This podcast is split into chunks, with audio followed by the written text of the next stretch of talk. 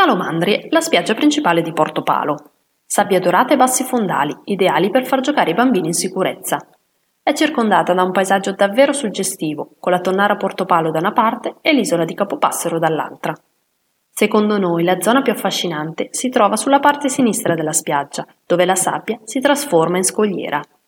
Risulta davvero complicato scendere per fare il bagno, ma la vista delle scogliere, delle onde che si infrangono sulle rocce e la tonnara Portopalo sullo sfondo lasciano senza parole.